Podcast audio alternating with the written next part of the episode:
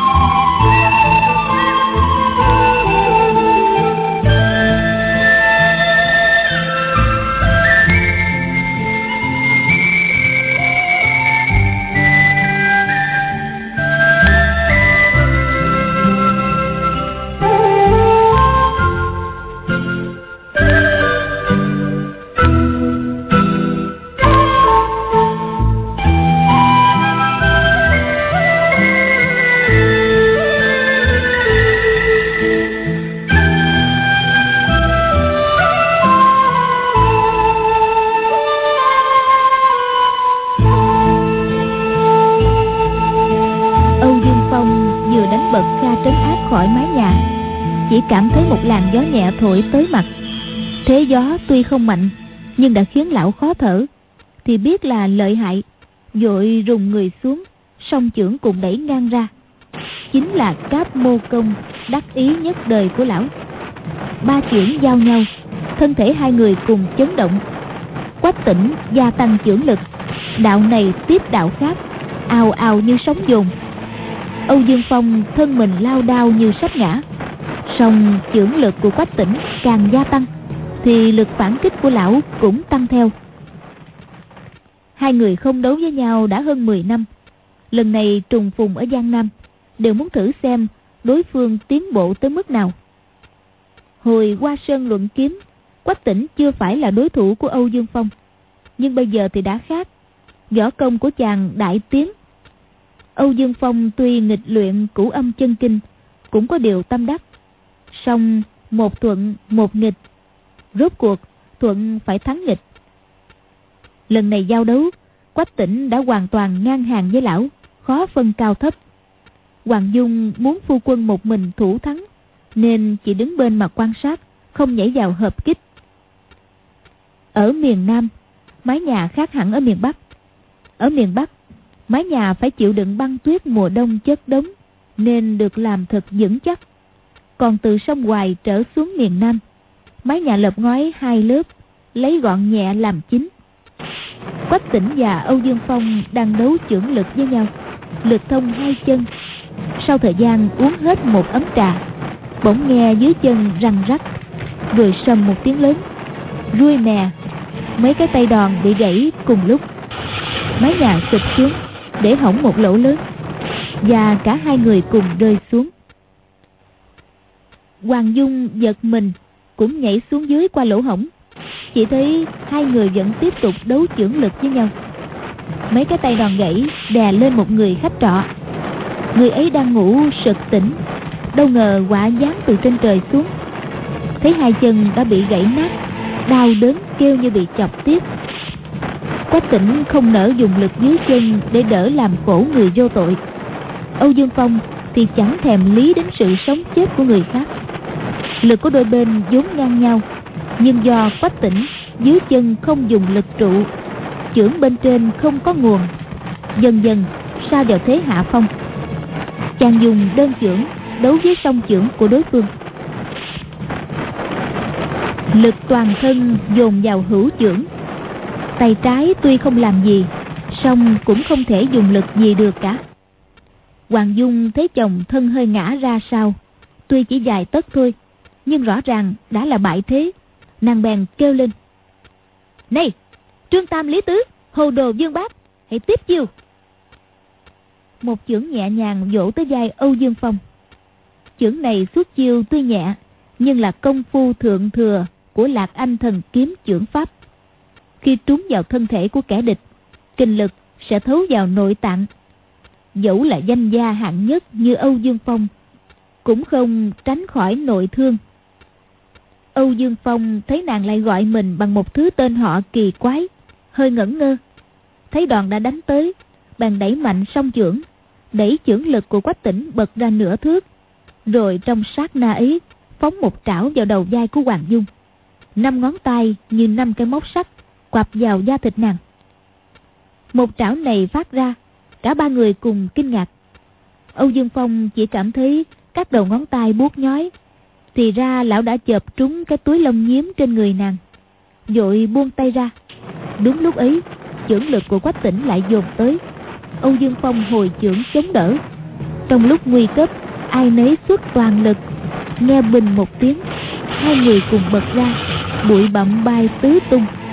Tường nhà rung rinh. Thì ra, hai người vừa dùng cương chưởng Trong bóng tối, Không nhìn rõ thân hình của đối phương bao nhiêu sức mạnh của hàng long thập bát trưởng và cáp mô công, rốt cuộc, dán vào vai của đối phương. Hai người phá thủng tường, văng ra ngoài. Nửa mái nhà phía bên này sụp xuống. Hoàng dung tuy không bị thương vì trảo vừa rồi, nhưng mặt hoa cũng tái đi vì sợ. Nàng cũng vội phi thân ra ngoài. Chỉ thấy âu dương phong và quách tỉnh đứng bất động cách nhau nửa trượng. Hiển nhiên đều đã bị nội thương nghiêm trọng. Hoàng Dung không kịp tấn công địch, tới đứng bên cạnh bảo vệ phu quân. Nàng thấy hai người nhắm mắt, giận khí, rồi không hẹn mà cùng học ra một ngụm máu tươi. Âu Dương Phong nói. Hàng lông thập bát chữ. ghê thật, ghê gớm thật. Lão cười như điên rồi chạy đi. Loáng một cái đã biến mất tâm. Lúc này, trong khách điếm đã nhốn nháo cả lên tiếng gọi nhau ý ới, loạn xạ. Hoàng dung biết, không thể ở đây thêm nữa. Bèn ôm lấy con gái từ tay kha trấn ác sư phụ hãy giác tỉnh ca ca, chúng ta rời khỏi đây thôi.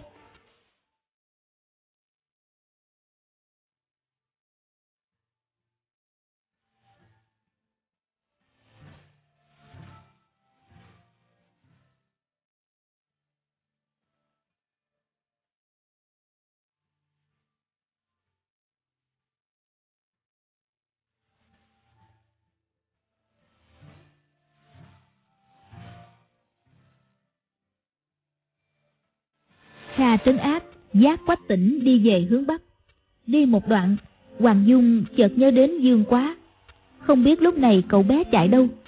Nhưng nghĩ phu quân nàng đang bị trọng thương mọi chuyện khác hãy gác lại tính sau quách tỉnh đầu óc vẫn tỉnh táo chỉ bị chưởng lực của âu dương phong làm cho tức thở trong lúc được kha trấn Áp giác đi chàng điều hòa hô hấp dẫn khí thông mạch đi chừng bảy tám dặm thì các mạch đã thông bèn nói đại sư phụ đỡ lắm rồi.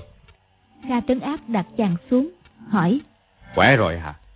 Quách tỉnh lắc đầu nói cấp mô công lợi hại thật sư phụ à. Thấy quách phù ngã đầu vào vai mẹ ngủ ngon lành chàng hỏi còn quá gì đâu. Kha trấn ác nhất thời chưa nghĩ ra quá nhi là ai chẳng biết trả lời thế nào. Hoàng dung nói chàng cứ yên tâm ta đi tìm một chỗ nghỉ đã rồi thiếp sẽ trở lại tìm nó.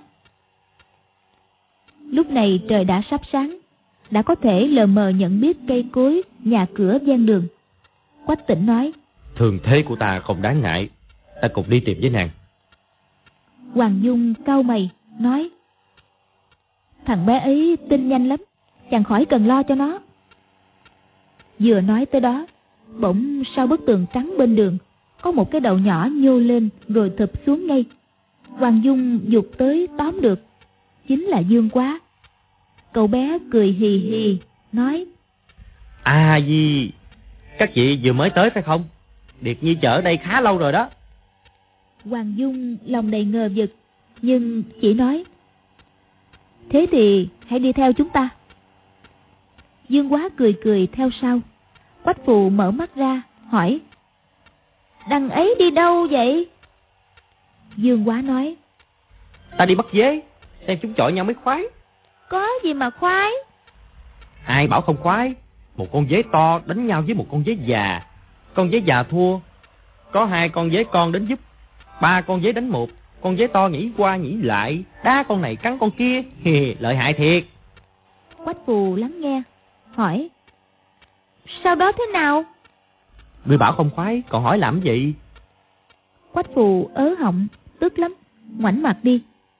Hoàng dung nghe cậu bé nói rõ ràng nó ám chỉ chê bai kha trấn áp cùng vợ chồng nàng khen âu dương phong. Nàng bèn hỏi điệt nhi thử nói cho a di biết cuối cùng thì bên nào thắng? Dương quá cười cười thản nhiên đáp điệt nhi đang thích thú xem trận đấu của mấy con dế thì các vị tới lũ dế thấy động, bỏ trẻ trơn rồi. Hoàng dung nghĩ thầm. Đúng là, cha nào con nấy. Nàng không khỏi cảm thấy hơi khó chịu. Trong lúc nói chuyện, họ tới một thôn. Hoàng dung vào gặp chủ nhân một tòa nhà lớn. Người này rất hiếu khách. Nghe nói có người bị thương, sinh bệnh, dội sai quét dọn xương phòng tiếp đãi. Quách tỉnh ăn hết ba tô cơm ngồi trên giường nhắm mắt dưỡng thần. Hoàng dung thấy phu quân khí định thần nhàn, biết là đã qua cơn nguy hiểm, chỉ ngồi bên cạnh bảo vệ. Nàng nghĩ đến việc từ khi gặp dương quá đến giờ, cậu bé này còn nhỏ tuổi, song lại có nhiều điểm lạ lùng khó hiểu. Dẫu có tra vấn, nó cũng sẽ không nói thật. Nàng nghĩ bụng phải cẩn thận để ý các hành động của nó mới được. Ăn bữa tối xong ai nấy đi ngủ. Dương quá ở chung một buồng với kha trấn ác nửa đêm, cậu len lén ngồi dậy, nghe tiếng thở của kha trấn ác biết là lão đang ngủ say, bèn mở cửa buồng, lẻn ra ngoài. Đến bên tường, bám lấy một cành quế, đu người lên bờ tường, nhảy xuống. Bên ngoài có hai con chó ngửi thấy hơi người, liền sủa lên. Dương quá đã chuẩn bị sẵn từ ban ngày hai mẫu xương rồi bây giờ cậu lấy trong túi ra, ném cho chó. Hai con chó ngoạm lấy mẫu xương, lập tức thôi sủa.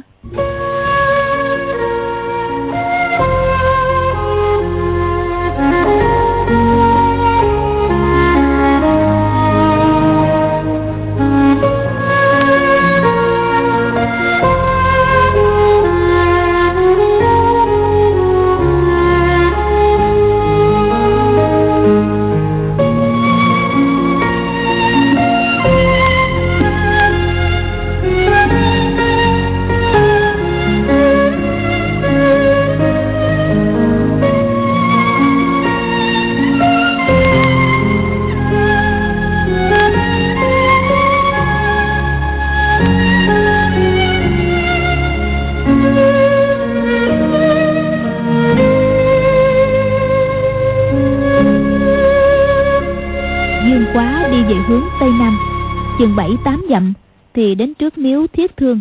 Cậu đẩy cửa miếu gọi Cha ơi con đến nè cha ơi. Chỉ nghe bên trong có tiếng ùm Chính là tiếng Âu Dương Phong. Dương quá cả mừng Lần tới bàn thờ Tìm được cái giá cắm nến Đốt mẫu nến cháy dở. Thấy Âu Dương Phong nằm trên mấy tấm bồ đoàn Ở trước bức tượng thần Sắc diện thì uể quải Hơi thở yếu ớt. Tình trạng thụ thương của lão cũng giống như quách tỉnh Có điều là quách tỉnh đang tuổi tráng niên, Phục hồi mau chóng. Còn lão thì đã bước sang tuổi già, Tinh lực kém sút hẳn. Nguyên đêm hôm trước ở khách điếm, Dương quá ngủ cùng buồn với Kha Trấn Ác. Lúc nửa đêm, Âu Dương Phong lại tới gặp cậu. Kha Trấn Ác tỉnh giấc, Động thủ với Âu Dương Phong. Sau đó, Quách tỉnh Hoàng Dung lần lượt tham chiến. Dương quá ở bên nhìn thấy cả. Cuối cùng, Âu Dương Phong và Quách tỉnh cùng bị thương. Âu Dương Phong bỏ đi. Dương quá nhân lúc hỗn loạn, Không ai chú ý đến cậu. Bèn lẳng lặng chạy theo Âu Dương Phong. Thoạt đầu, Âu Dương Phong chạy quá nhanh, Dương quá theo không kịp. Nhưng rồi thương thế phát tác, Âu Dương Phong đi chậm dần. Dương quá đuổi kịp, Diều lão nghĩ lại ở bên đường. Dương quá tự biết Nếu cậu không quay trở lại Hoàng Dung, Kha Trấn Ác sẽ đi tìm E nguy lây đến tính mạng của nghĩa phụ. Bèn hẹn với Âu Dương Phong Sẽ gặp nhau ở miếu thiết thương. Miếu thiết thương có can hệ đến cả hai người Nên vừa nhắc tới là biết ngay. Sau đó Dương quá một mình chờ ở bên đường Cho đến lúc gặp gia đình của Quách tỉnh. Nửa đêm hôm nay cậu mới tìm tới đây. Dương quá lấy trong bọc ra bảy tám cái bánh bao Đặt vào tay Âu Dương Phong Nói Cha ơi cha ăn đi. Âu Dương Phong cả ngày hôm nay nhịn đói Sợ đi ra ngoài gặp kẻ thù Chỉ nằm lì ở trong miếu Ăn hết mấy cái bánh Tinh thần phấn chấn hẳn lên. Lão hỏi Bọn chúng ở đâu? Dương quá kể lại mọi chuyện. Âu Dương Phong nói Gã họ quách bị một chữ của ta Trong vòng 7 ngày khó mà phục hồi Còn vợ hắn phải săn sóc chồng Không dám đi đâu. Hiện giờ chúng ta chỉ ngại mỗi lão già mù kha trấn ác. Đêm nay lão ta chưa tới Ngày mai sẽ tới. Chỉ tiếc là ta không có đủ sức. À và chứ Ta đã giết các huynh đệ của lão ta Chẳng nhớ là bốn hay là năm đứa gì đó. Nói đến đây Tự dưng lão ho sặc sụa. Dương quá ngồi dưới đất nghĩ thầm. Mình phải bố trí vài vật nhọn ở dưới chân Lão già mù mà tới đây sẽ khiến cho lão bị thương một phen mới được. Thế là cậu lấy bốn cái giá cắm nến trên bàn thờ xuống, Dứt các mẫu nến thừa lưu cửu đi, Đặt ở cửa ra vào, Lại bưng vào một cái bát hương, Leo lên đặt trên bậu cửa miếu. Cậu ngó quanh, Muốn bố trí vài thứ có thể hại người, Thấy hai bên phía đông tây, Trong điện treo hai quả chuông lớn, Mỗi quả chuông phải ba người giang tay ôm mới xuể. Chắc là nặng ngàn cân. Đỉnh quả chuông có móc sắt Móc treo vào giá gỗ lớn. Miếu thiết thương nhiều năm không tu bổ Lắm chỗ quan tàn Nhưng hai quả chuông và cái giá gỗ Thì vô cùng vững chắc Không suy xuyển gì hết. Dương quá nghĩ thầm. Lão mù mò đến đây Ta sẽ leo lên trên cái giá treo chuông Cho lão ta tha hồ mà tìm ta. Dương quá cầm cái giá cắm nến Định vào hậu điện tìm mấy thứ phòng thân. Bỗng nghe ngoài đường có tiếng cây thiết trượng Chống xuống đất lộc cộc. Thì biết là Kha Trấn Ác đã tới Dội thổi tắt nến Nhưng lại nghĩ thầm Lão mù đâu có nhìn thấy gì mà ta phải tắt nến đi. Nghe tiếng lộc cộc càng lúc càng gần Âu Dương Phong dội ngồi dậy Muốn dồn chút sức tàn vào hữu trưởng Định ra đòn trước. Một chưởng đánh chết ngay đối phương Dương quá thì chĩa cái cọc nến ra phía ngoài, Rồi đứng bên cạnh Âu Dương Phong. Nghĩ bụng, Mình dẫu võ nghệ thấp kém, Cũng phải trợ giúp nghĩa phụ, Liều mạng một phen với lão mù. Kha trấn áp cho rằng Âu Dương Phong bị trọng thương, Không thể đi xa. Gần đây có miếu thiết thương, Chính là nơi thờ trước Âu Dương Phong hay ghé tới. Lão ta cũng chẳng dám trú nhờ nhà dân đâu, Chắc chỉ còn trốn ở miếu thiết thương. Lại nghĩ đến năm huynh đệ phải chết thảm dưới tay Âu Dương Phong. Này có cơ hội báo thù, lẽ nào bỏ qua? Lão ngủ đến nửa đêm, thức dậy gọi khẽ hai tiếng. Qua gì? Qua gì à? Không thấy trả lời, đoán là cậu bé ngủ say, chẳng lại gần để kiểm tra, mà vượt tường đi ra. Hai con chó đang gặm xương, thấy lão già chỉ gầm gừ vài tiếng mà không sủa. Kha trấn ác thông thả đi đến trước miếu thiết thương, giỏng tay lên mà nghe. Quả nhiên, trong miếu có tiếng thở. Lão bèn gọi to.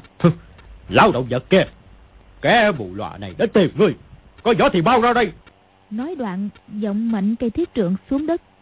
Âu Dương Phong chỉ sợ hao tốn nguyên khí ở đan điền, không dám lên tiếng. Kha trấn ác gọi mấy lần, không nghe tiếng trả lời. Bèn dùng cây thiết trượng đẩy cửa miếu. Bước vào, chỉ nghe kịch một tiếng.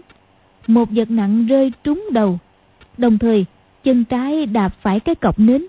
Mũi cọc chọc thủng giày đâm vào gan bàn chân đau nhói. Nhất thời chưa rõ nguyên do vì sao. Lão dung cây thiết trượng đánh văng cái bát hương lớn trên đầu. Ngã người ngồi phệt xuống đất, lăn một cái để cho gan bàn chân khỏi bị đâm sâu. Nào ngờ, cạnh mình còn có mấy cái giá cắm nến nữa chứ. Có cái đâm vào vai, có cái đâm vào sườn, đau điếng. Lão rút ra, quẳng đi, máu chảy ra liền. Lúc này lão không dám coi thường. Nghe tiếng thở của Âu Dương Phong, lão quơ bàn chân đi trước dò đường, mà tiến từng bước một. Khi còn cách Âu Dương Phong ba thước, thì lão dung cao cây thiết trượng, quát lên. Lão động vật, hôm nay Ngươi có gì để nói nữa không? Âu Dương Phong đã dồn sức lực toàn thân vào cánh tay phải. Chờ cây thiết trượng của đối phương đánh xuống. Sẽ đẩy tay ra để đôi bên cùng chết. Kha trấn ác tuy biết kẻ thù bị trọng thương. song chưa biết rốt cuộc thương thế ra làm sao. Cây thiết trượng chưa đánh xuống dội. Chờ đối thủ phát chiêu trước. Sẽ biết đối thủ còn được bao nhiêu sức lực. Hai người cùng căng thẳng, cùng bất động. Kha trấn áp nghe tiếng thở nặng nề của đối thủ. Bỗng thấy hiện ra hình ảnh và giọng nói của năm huynh đệ kết nghĩa như Chu Thông, Hàng Bảo Câu, Nam Hy Nhân. Tựa hồ họ thúc giục lão mau hạ thủ đi, thì lão không chờ thêm nữa. Quát lớn một tiếng, sử chiêu tần dương tiên thạch, dung cây thiết trượng bổ xuống. Âu Dương Phong khẽ né mình, đang định phát trưởng cánh tay giơ lên nửa chừng thì lại hết sức, buông thõng ngay xuống. Chỉ nghe cạch một tiếng, các tia lửa bắn tung tóe, đầu cây thiết trượng đập xuống nền gạch của miếu. Kha trấn áp đánh hụt, ra tiếp đoàn thứ hai. Cây thiết trượng quét ngang người đối phương. Nếu là ngày thường, âu dương phong chỉ khẽ hất tay cũng làm cho cây thiết trượng văng đi. Nhưng hiện tại, lão không còn chút hơi sức nào cả đành ngã lăn xuống nền để tránh. Kha trấn ác sử dụng hàng ma trượng pháp, ra chiêu liên tiếp. Âu Dương Phong càng tránh càng chậm, cuối cùng bị một đòn trúng vào vai trái. Dương quá ở bên cạnh, thấy vậy rất muốn trợ giúp cho nghĩa phụ, nhưng tự biết võ nghệ thấp kém, xông vào chỉ tổn mất mạng mà thôi. Kha trấn ác giáng liền ba đòn trúng người Âu Dương Phong. Âu Dương Phong có nội lực phải nói là vô cùng thâm hậu. Tuy không còn sức đánh trả, nhưng có thể tránh né, quá giải, làm cho mỗi đòn của đối phương đều trượt sang một bên. Cho nên, tuy da thịt trầy xước, song gân cốt, nội tạng không bị tổn thương. Kha trấn ác lấy làm lạ quá, nghĩ bụng lão độc vật kia bản lĩnh quả phi thường. Mỗi đòn đánh tới, rõ ràng đều trúng mà sau 10 thành kinh lực thì bị lão ta quá giải đến chín thành. Lần này phải liên tiếp dán cây thiết trượng vào đầu của lão ta, xem lão ta còn tránh nổi nữa hay chăng. Âu Dương Phong né đầu mấy lần. Thân mình đã bị trùm bởi trượng phong, thầm kêu khổ. Nếu bị cây thiết trượng đập trúng đầu thì còn gì là tính mạng. Trong lúc tuyệt vọng, bèn nhào tới túm lấy ngực đối phương. Kha trấn áp giật mình, cây thiết trượng đã ở ngoài rồi, khó lòng mà đánh địch. đành giơ tay đẩy ra. Hai người cùng ngã lăn. Âu dương phong không dám buông tay. Tay trái sợ eo lưng đối phương. Đột nhiên chạm phải một vật cứng bèn chộp lấy. Thì ra là một con dao nhọn. Con dao này trương a sinh thường gọi là đồ ngưu đao là gọi như thế thôi, chứ đâu có dùng để chọc tiết bò bao giờ. Con dao nhọn này sắc như nước. Từ khi trương a sinh bị chết bởi tay trần quyền phong ở vùng sa mạc mông cổ, kha trấn ác luôn nhớ đến nghĩa đệ, cho nên đeo đồ ngưu đao ở bên mình. Không lúc nào rời ra cả. Âu dương phong rút được con dao, xoay cổ tay, đâm vào sườn của đối phương lúc ấy, kha trấn ác buông cây thiết trượng, hữu quyền dung ra, đấm cho âu dương phong một quả lộn vòng tròn. Âu dương phong mặt mũi tối sầm, mơ hồ ném con dao về phía địch. Nghe tiếng gió, kha trấn ác vội né tránh. Bỗng, bon một tiếng ngân nga, thì ra con dao ném trúng quả chuông ở trong điện. Lực ném tuy yếu, nhưng lưỡi dao quá bén, cho nên cắm vào chuông thân dao vẫn rung rung dương quá đứng bên, lưỡi dao bay qua, suýt nữa thì chạm vào má cậu. Cậu quảng hồn, vội leo lên cái giá treo chuông. Âu dương phong chợt hiểu ra, liền bò ra sau quả chuông. Lúc này, tiếng chuông còn ngưng. Kha trấn ác không thể nghe thấy hơi thở của âu dương phong, phải giỏng tay lên mà nghe. Ánh trăng trong đại điện chiếu chết thấy lão đầu tóc rối bù tay chống thiết trượng nghênh nghênh mặt, trông rất đáng sợ. Dương quá đã phát hiện điều quan trọng, cậu liền rút con dao khỏi quả chuông, dùng cán dao gõ liên hồi vào quả chuông để áp tiếng thở của cậu và của cả âu dương phong. Cà trấn Áp nghe tiếng chuông, Nhào nhanh tới, Thì Âu Dương Phong đã lánh ra sau quả chuông. Cà trấn Áp phan thiết trượng một cái, Trúng quả chuông. Tiếng chuông vang lên đồng người Đúng là đinh tai nhức ốc, Viên quá chỉ cảm thấy màn nhĩ buông buốt. Kha trấn ác thì cứ dùng thiết trượng gõ vào quá chuông. Tiếng này chưa dứt Tiếng sau lại vang lên Càng lúc càng to. Âu Dương Phong nghĩ bụng nguy mất. Nghe tiếng chuông như thế này Hoàng Dung sẽ đến tiếp diễn thì sao? Bèn thừa cơ tiếng chuông bát tay Len lén chuồn khỏi hậu điện. Ai ngờ Ca trấn ác thính tai đến kỳ lạ. Giữa tiếng chuông lớn, Vẫn phân biệt được âm thanh nhỏ nhẹ. Nghe thấy cả tiếng bước chân của Âu Dương Phong di chuyển. Mà lão giờ như không biết, Tiếp tục gõ chuông. Chờ lúc Âu Dương Phong đi cách quả chuông dăm bước, Lão mới bất ngờ nhảy ra chặn trước. Dung thiết trượng đánh xuống đầu của âu dương phong. Âu dương phong tuy mất hết sức nhưng đời lão từng trải bao phen sóng gió. Những trò hư hư thực thực lúc tiếp chiến, làm gì mà che nổi mắt lão? Thấy dài phải của kha trấn ác hơi nhấc lên, lão đã biết ý định của đối phương. Chờ khi thiết trượng dung lên, lão lại nấp vào phía sau quả chuông. Sau khi bị trọng thương, lão khó bề đi lại. Nhưng lúc này, chuyện sống chết chỉ trong gan tấc. Tự dưng, nội lực thâm hậu từ mấy chục năm bỗng phát ra. Ngay lão cũng không ngờ. Kha trấn ác cả giận quát. Ta không đến chết ngươi thì cũng phải làm cho ngươi chết mất mới được. Liền đuổi quanh quả chuông. Dương quá thấy hai người chạy quanh quả chuông mấy vòng. Nếu mà kéo dài nghĩa phụ sẽ không còn sức nữa. Giữa lúc nguy cấp bèn nghĩ ra một kế. Nằm trên giá treo chuông cứ múa mai liên tục âu dương phong đang chăm chú tránh né sự truy đuổi của kẻ địch, nên không nhìn thấy cậu. Lại chạy thêm hai vòng nữa quanh quả chuông. Mới thấy bóng dương quá hắt xuống đất. Cậu bé đang cố ra hiệu, bảo lão tránh đi. Lão chưa hiểu ý, nhưng nghĩ bụng, nó đã bảo mình tránh đi. Ắt là có dụng ý đây. Thế là lão bèn mạo hiểm mà chạy ra ngoài.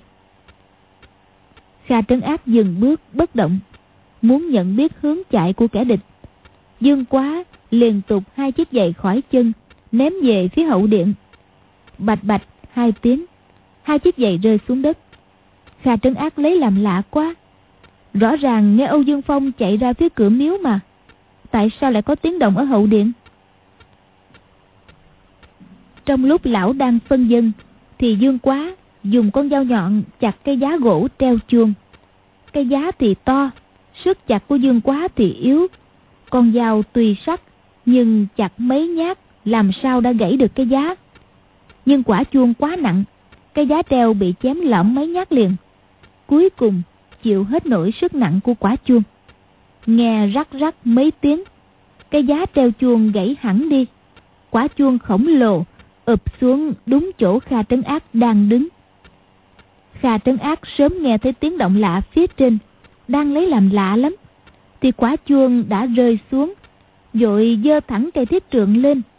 Nghe kịch một tiếng lớn, mép quả chuông đè trúng cây thiết trượng. Kha Trấn Ác thừa dịp lăn ra khỏi đáy chuông.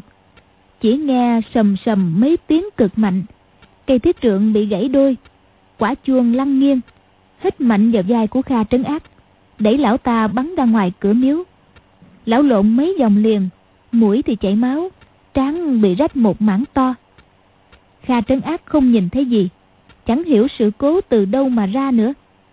Chỉ sợ trong miếu có quái vật linh thiêng gì chăng, đành bò dậy bỏ đi. Âu Dương Phong ở bên nhìn thấy cũng không khỏi kinh ngạc, bất giác thốt lên. Ghê thật, con ta giỏi thật, thông minh lắm. Dương quá từ trên bò xuống, mừng rỡ nói. Lão mù sẽ không dám tới nữa đâu cha. Lão mù thù ta sâu hơn bể, lão còn hơi sức, thế nào không tìm đến đây. Vậy thì chúng ta mau đi thôi cha.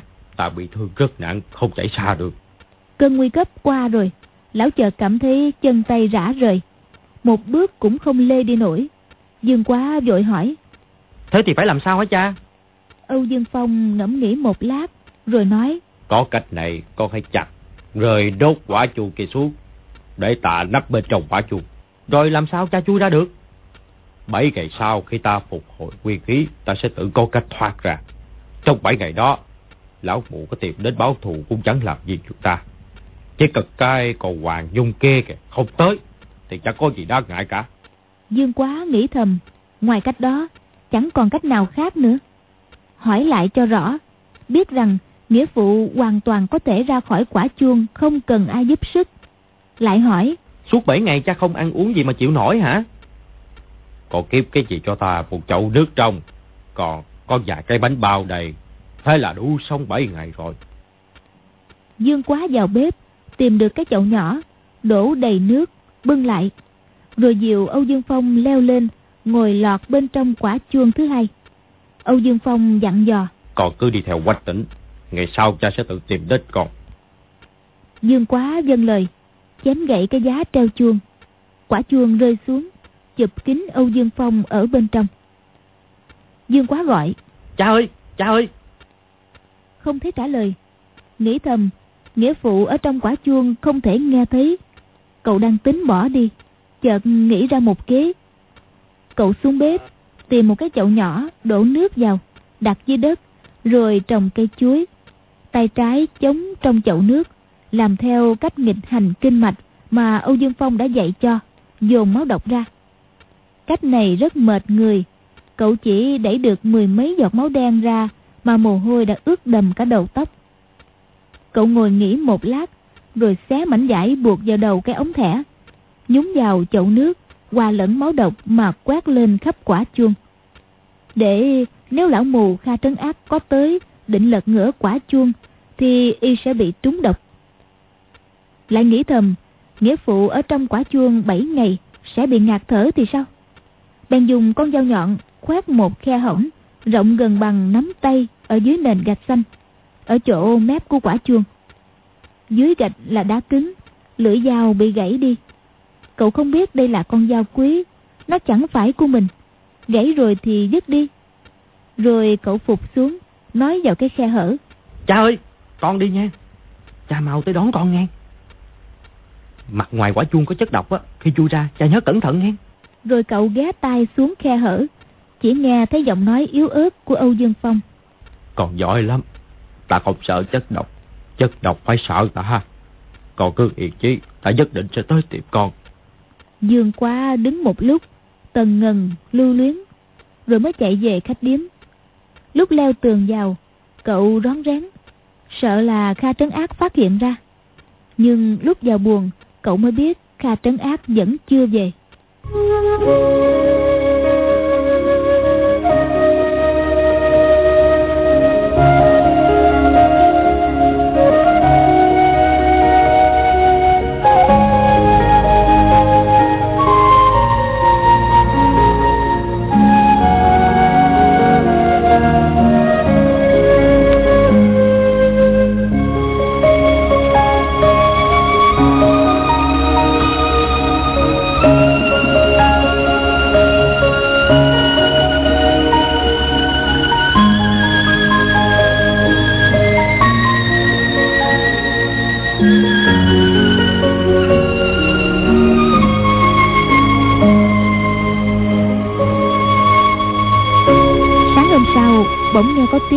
Gõ cồng cộc vào cánh cửa buồn.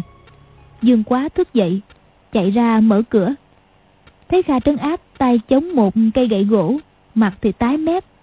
Vừa bước qua cửa thì ngã sấp xuống. Dương quá thấy hai tài lão đen xì. Quả nhiên, lão lại tìm tới chỗ âu dương phong. Rốt cuộc thì đã trúng phải chất độc do cậu bố trí. Cậu mừng thầm, nhưng lại giả bộ kinh ngạc, gọi to. Đại công công, đại công công sao vậy? Quách tỉnh Hoàng Dung nghe tiếng, chạy sang. Thấy Kha Trấn Ác nằm dưới đất thì cả kinh. Hiện thời Quách tỉnh có thể đi lại được, nhưng không có sức. Hoàng Dung dội ôm Kha Trấn Ác đặt lên giường, hỏi. Đại sư phụ, sư phụ làm sao vậy?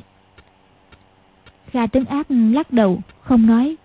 Hoàng Dung thấy lòng bàn tay sư phụ ám đen, thì tức giận nói. Lại là nữ tặc họ Lý mà. Quách tỉnh ca ca Chờ tiếp đi gặp nó đã. Nói đoạn siết dây thắt lưng bước ra. Kha trấn ác nói nhỏ. Không phải Tại nữ nhân đó đâu? Hoàng Dung dừng bước Quay lại hỏi. Vậy thì là ai?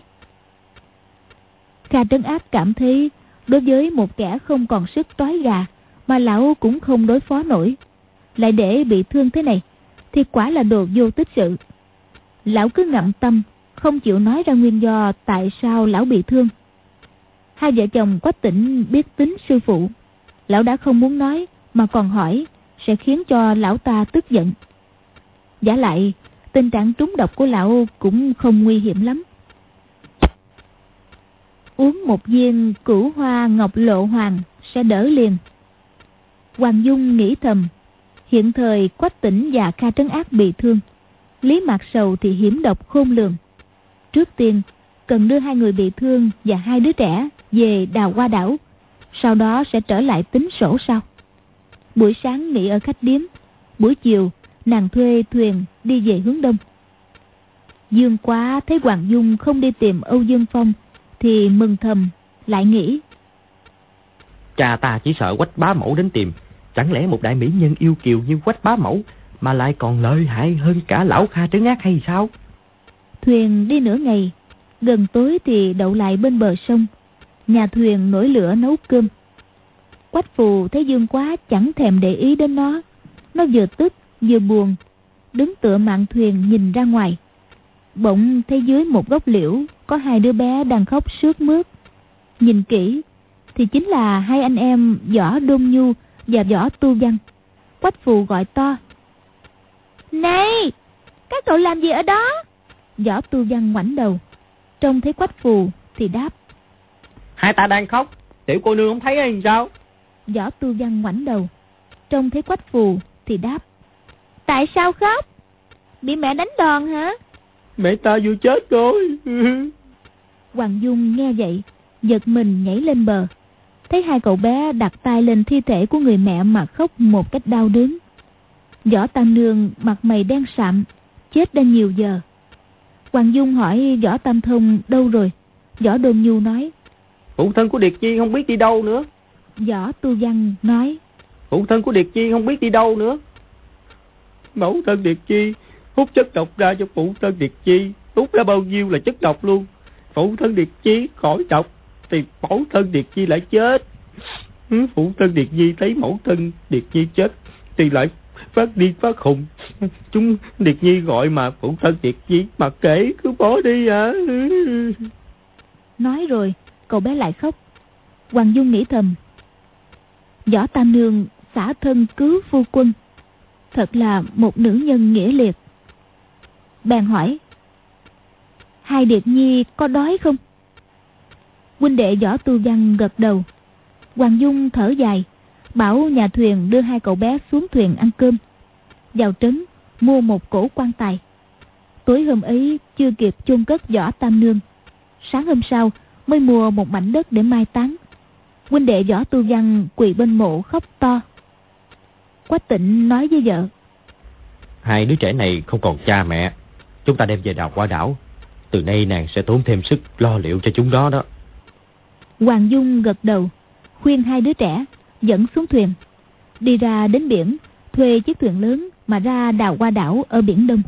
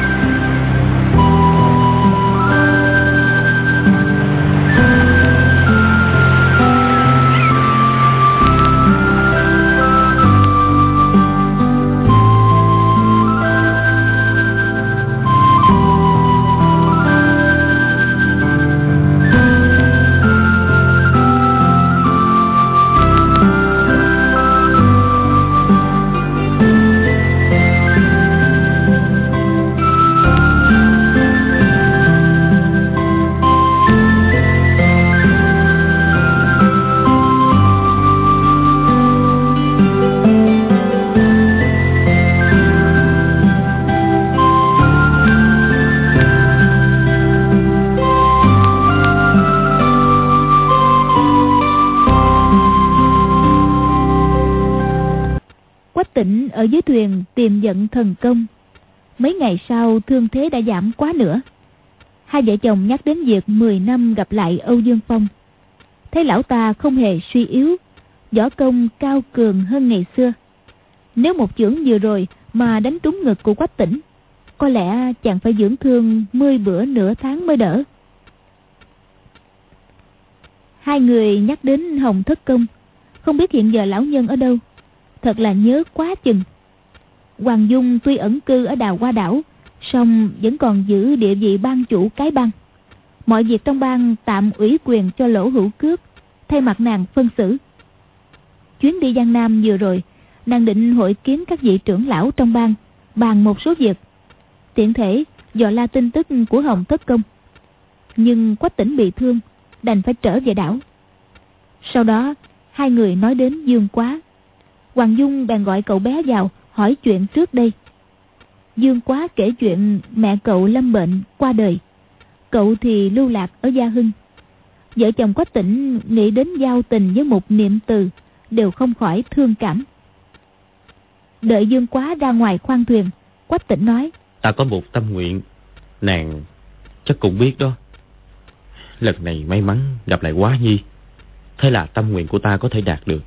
Ngày trước, phụ thân của Quách Tỉnh là Quách Tiếu Thiên, kết nghĩa huynh đệ với ông nội của Dương Quá là Dương Thiết Tâm. Khi đó, hai người vợ của họ đang có tay. Hai vị ước định với nhau, nếu cùng sinh con trai, sẽ cho kết nghĩa huynh đệ. Nếu cùng sinh con gái, cho kết nghĩa kim lan tỷ muội. Còn nếu một bên sinh con trai, bên kia sinh con gái, sẽ kết thành phu phụ. Sau hai nhà cùng sinh con trai, cho nên Quách Tỉnh kết nghĩa huynh đệ với cha của Dương Quá là Dương Khang.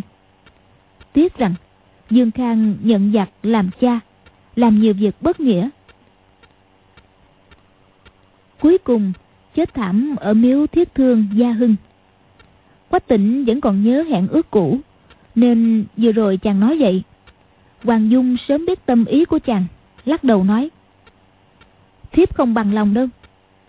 Quách tỉnh ngạc nhiên hỏi. Sao vậy Dung Nhi?